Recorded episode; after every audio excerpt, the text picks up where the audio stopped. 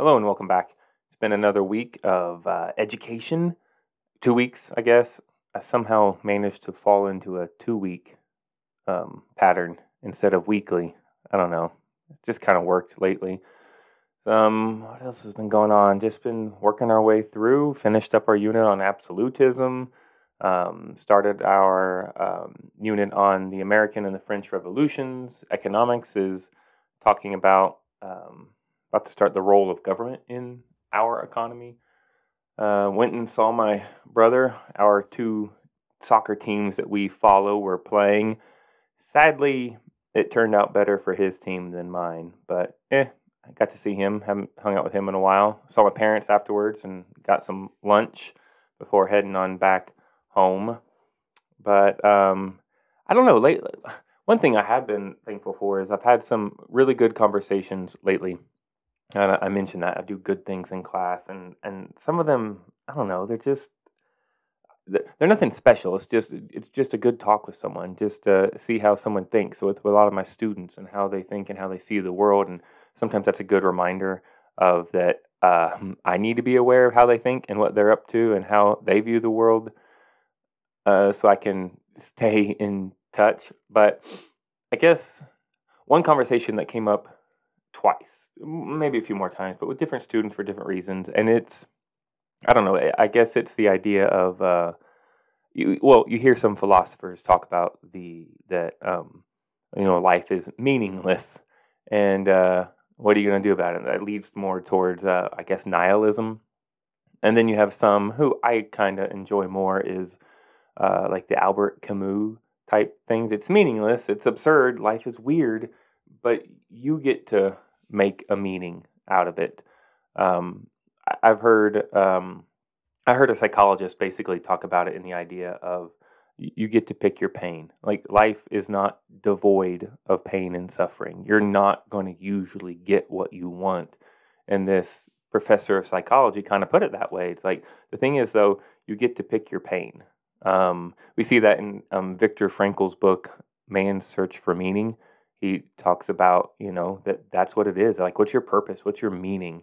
And the the pick your pain comment kind of came up because i was talking about one student with um well just the idea of relationships. Like you get to pick your pain. Like do you want the pain of being single or do you want the pain of you know trying to be in relationship with another human? Because neither one of them are going to be perfect. If you're single you're going to be worried about what you're missing out on. And if you're in a relationship with another human, I'll be honest, you know, as much as you may love them, they're going to get on your nerves from time to time.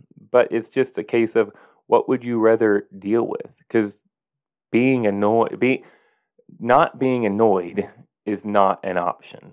So it's the same thing uh, talking with a student about you know plans for the future. It's like you're you got to pick a pain. Like if you don't want to go and receive higher level training after high school if you don't want to go to college if you don't don't want to go to cv tech to get licenses or certificates for whatever it is you want to do you're going to be severely limited in the options you have for employment.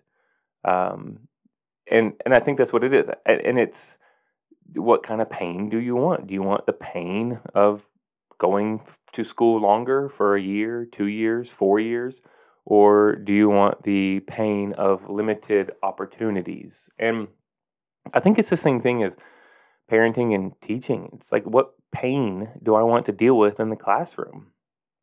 And I really do have to think about that. Like, do I really want to keep track of the grades for an opening bell work first five project? Because I used to do that and it was kind of a pain like what I'm going to do with it, how am I going to grade it, what do I do with the kids who aren't going to do it?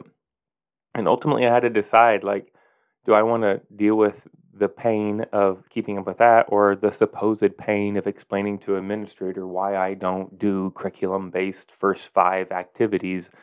And I just got tired of it. And I was like, I have plenty of time for those other things. Also, the pain, those first few years, the pain of contacting a parent about disruptive behavior. Um, I was so worried about that. Like, how am I going to explain this to him? Am I going to sound petty? And at some point, you realize it's not that bad, especially if you have legitimate reasons for contacting a parent or guardian. And I think maybe I just came to the conclusion that the pain of calling a parent or guardian was nowhere near as bad as the pain of the disruption that was going on in class. It's the same thing as being a parent. Like, there's a behavior my son was doing when he was younger, you know, that preschool, elementary school age. I, yeah, it was a pain to have to stop and deal with it, but I couldn't help but think, what kind of pain am I going to face when he's 12 and doing the 12 year old version of whatever it was I was dealing with at the time? Or when he's 18 or 25 and doing that age version of the behavior I was seeing when he was, you know, four. And ultimately, it's like, for the most part, because I'm not perfect, I decided to deal with the smaller pain, the pain of, you know what, I kind of want to read my book or watch my show or play my video game, um, but I need to go have a conversation with him.